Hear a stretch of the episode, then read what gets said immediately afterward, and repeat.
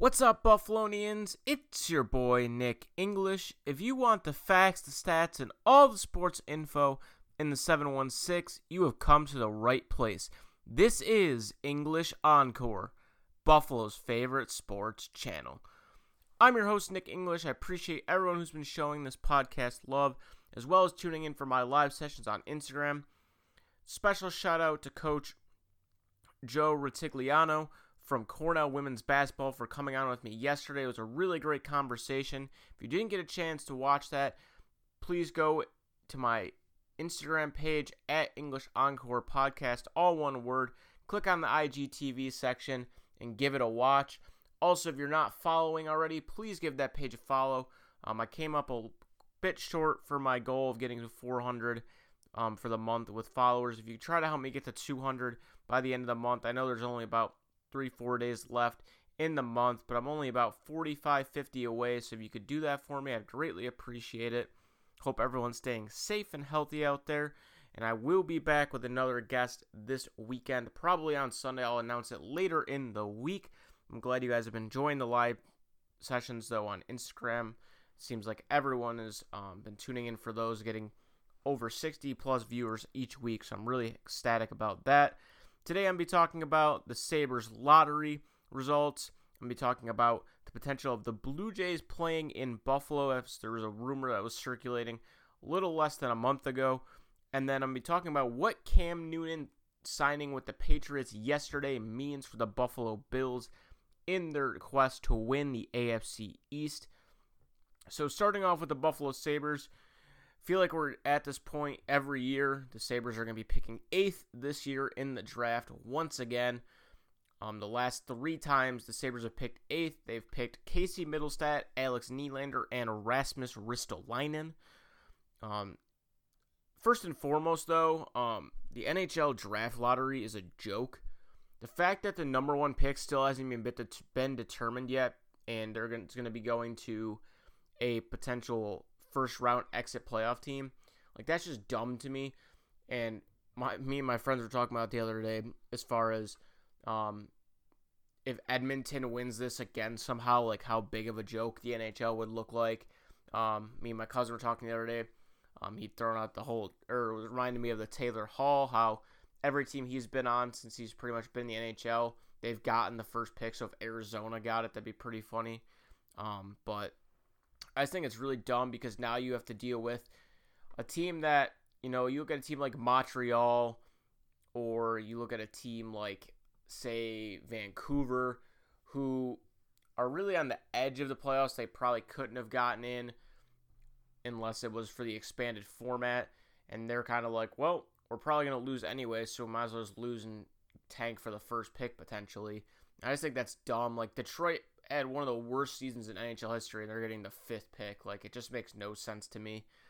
Um, I know I did a podcast about two weeks ago about wh- how I feel about what the Sabres should do with the pick. Um, I was more the mindset of I feel that they should trade it.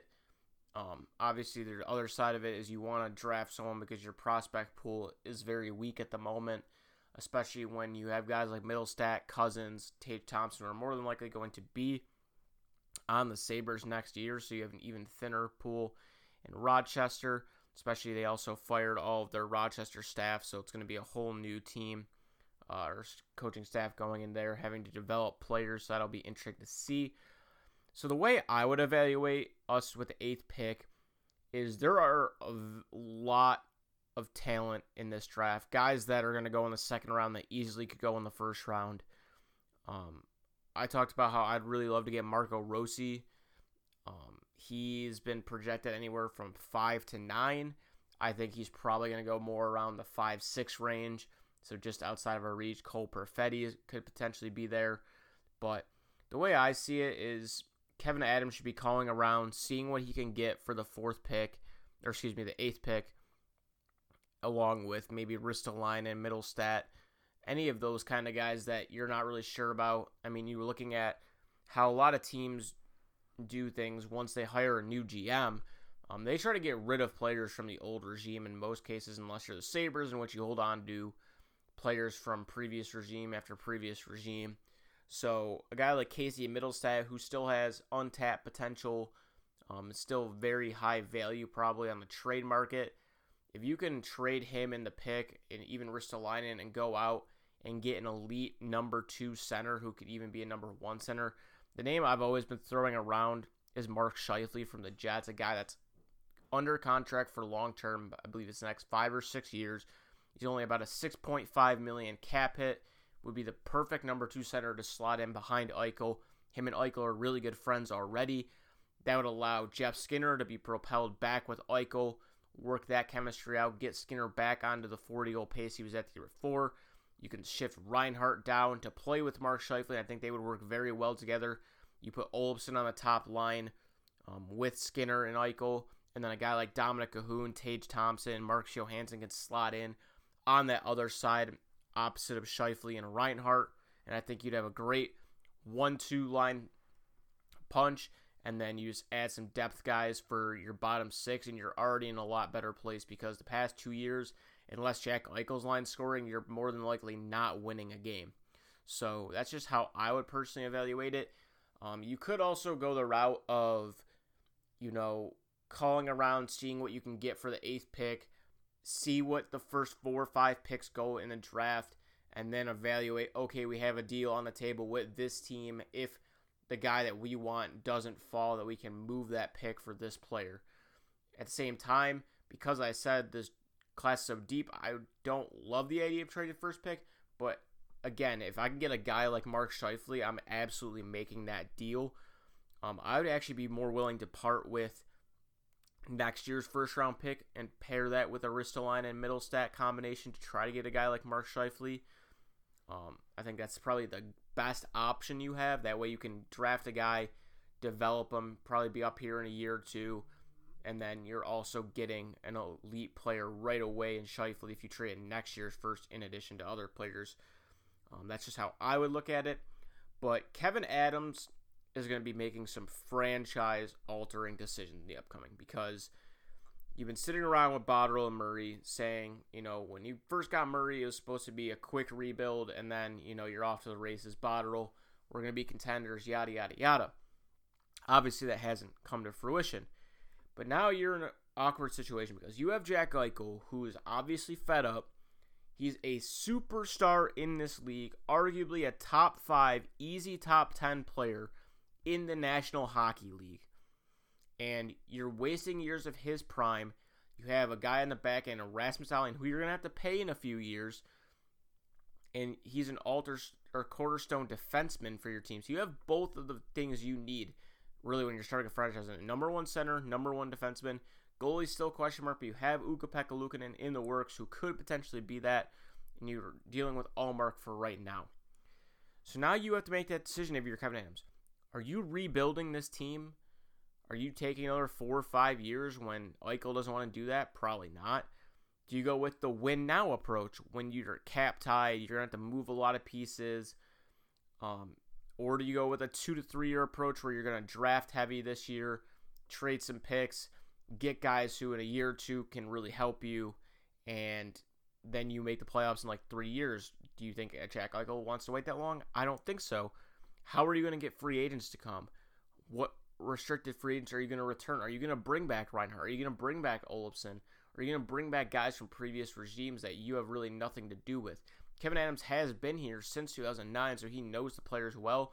And I think he'd be wise to bring those guys back because, as I mentioned before, you don't bring a guy back just because Eichel likes him. But if you let Reinhart walk, it's just one more thing that's going to piss off Eichel to want to leave. You have to pretty much bring back Eichel and Reinhart uh, Montour, I'm kind of indifferent about, but you have to make those moves. And then trades. You have to win a trade here. You can't keep making these small little deals where, yeah, you know, the Cliff Pu and picks for Jeff Skinner is a good little deal. Or flat, or excuse me, um, switching, you know, Nylander in exchange for Jokiharju is obviously a great deal. But you have the O'Reilly deals of the world.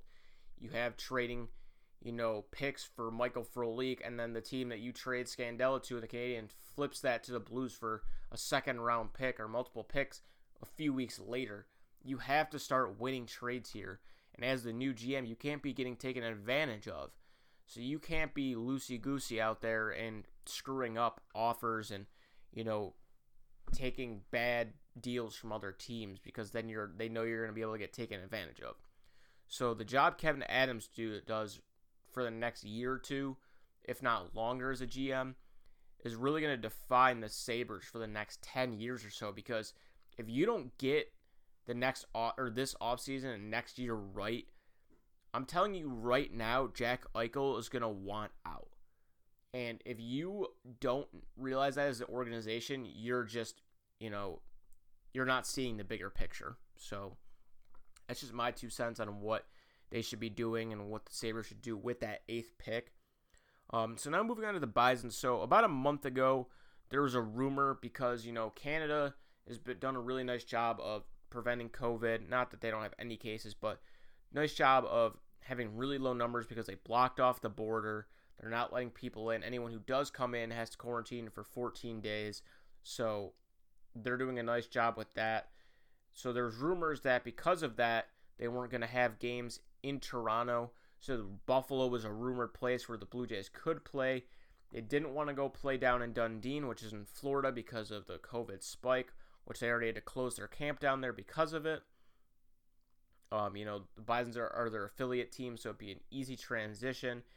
And the Bisons have one of the largest capacities in minor league baseball for stadium if for some reason they do allow fans at some point during the shortened season. More than likely not, but you never know. Um, so just a few days ago, the team president of the Blue Jays said that Buffalo was not under consideration for spring training or games, that it was a false rumor.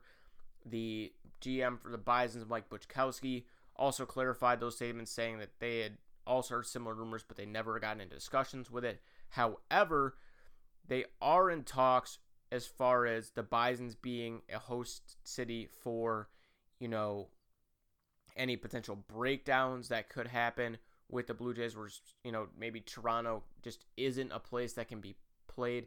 You know, if COVID cases for MLB players go up or something, and they still want to continue the league, but Canada doesn't want to allow those players to come in, maybe Buffalo becomes that alternative. But the MLB for the shortened seasons having rosters of 60 players with only 30 starting for the MLB. So the big talk is Buffalo is more than likely going to be the city where the other 30 players are going to be, where they can stay here, train, use Sahlen Field, um, so that they can still be getting their work in, or work with coaches, and then call those players up when they need to. And I think it's a very smart move because you're obviously separating players because of COVID.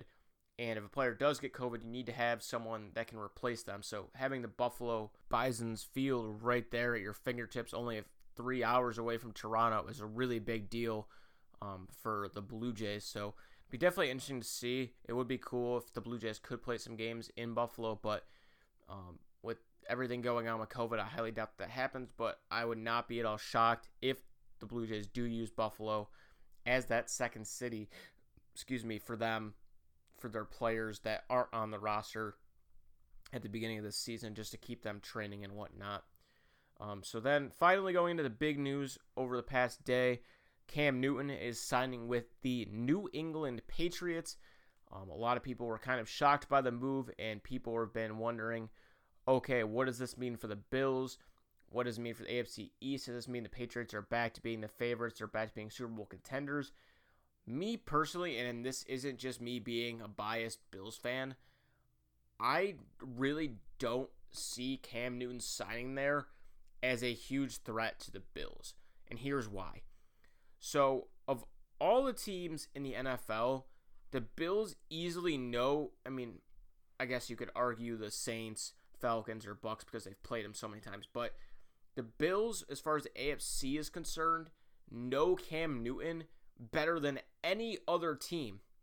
Brandon Beane and Sean McDermott were there with him when they went to the Super Bowl. Bean was part of the team that drafted Cam Newton. You also forget that we could also just be called the Buffalo Panthers. We have Mario Addison. We have Butler, who we signed in the offseason, who used to play for the Panthers. We have Josh Norman. You know, we have all these guys that have played against Cam Newton on the defensive side of the ball, know his weaknesses, know his strong suits. You have a coaching staff that knows Cam Newton very well. You have Ken Dorsey, who's worked with Cam Newton. So to me, you can, you know, argue that Cam Newton at MVP form is going to propel the Patriots to another Super Bowl contender, but we haven't seen MVP Cam since he was an MVP in 2015. I still think the Bills should be the favorite. Cam's 0 8 in his last eight starts. I know he's been banged up, but still, even if Cam Newton is at MVP form, I just don't see how he fits in the offense. You have a guy in Tom Brady when he was there for however long, 16 years or whatever it may be, and may have been. Um, you know, dink and dunking, getting passes out quickly, accurate down the field. You know, Cam Newton's more of a mobile quarterback. He's rushed for almost 600 yards every year he's been in the NFL. He loves to run the ball, but because of his injuries, do you really want him doing that? And you look at Josh McDaniels, the offensive coordinator. Look at the quarterbacks he's coached over the course of his career. Whether it was the Patriots, the Rams, the Broncos, whoever it was, he had Kyle Orton, Jay Cutler, Tom Brady, Sam Bradford. None of those guys are mobile quarterbacks, and it's not just like you can throw Cam Newton in and assume he's going to be a perfect pocket passer. You can't throw Cam Newton and assume that Josh McDaniels is going to be able to maneuver his offense around a running quarterback. It's just not how it works. It takes time. And on a one year deal, it's going to be very hard for them to do that. You know, Cam Newton's had 100 plus rush attempts every single season except for 2016 and then obviously last year, 2019, because he was hurt. And that's just not something the Patriots have done. Tom, You're lucky if Tom Brady runs five times a year for that many um, the years he was there. And it's just like you look at Tom Brady. He threw 24 touchdowns every single season since 2004. Cam Newton's only thrown for 24 plus touchdowns one time, and it was in his MVP season. Like Cam's a decent passer. His you know accuracy is right on where Josh Allen's at. People complain about Josh Allen's accuracy. Cam Newton's not the most accurate quarterback and you look and you're like, okay, well, Cam Newton's obviously an upgrade over Jarrett Stidham, which is completely true. And the Bills have struggled against the run, so maybe Cam with Sony Michel and James White and that could work. But the Bills also figure out how to stop guys like Lamar Jackson. And with the guys on defense that we added from the Panthers, they can help us in figuring that out. And like I said, they don't want Cam Newton running. You don't want to risk getting him hurt again. And the other thing you have to remember is as great as New England's defense is, they lost a bunch of key guys on that side of the ball. Then you look at the offense side of the ball. They don't have a bunch of great offensive linemen. Look at what the offense is going to be like for Cam Newton on the Patriots compared to what he had on the Panthers. He doesn't have a workhorse like Christian McCaffrey who's going to run the ball down your throat and be a receiver. You have James White, who's a good receiving back. Rex Burkhead's kind of a utility guy, can run the ball pretty well, decent receiving back, but he's hurt a lot. You have Sony Michel, who's been banged up most of his career so far with New England. So, do you have that true number one guy? No. Look at the receivers. When Cam Newton was on the Panthers playing in Super Bowls, winning a lot of games, you had Steve Smith, you had DJ Moore, you had Curtis Samuel, you had McCaffrey at the back of you, you had Greg Olsen.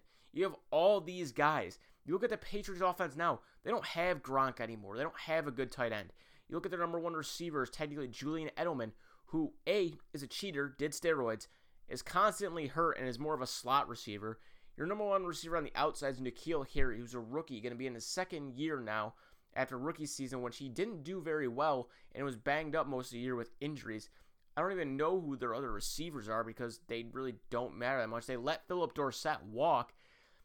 Like, I just don't see how Cam Newton, even if he's at close to MVP form, is going to excel in an offense that has never had a running quarterback.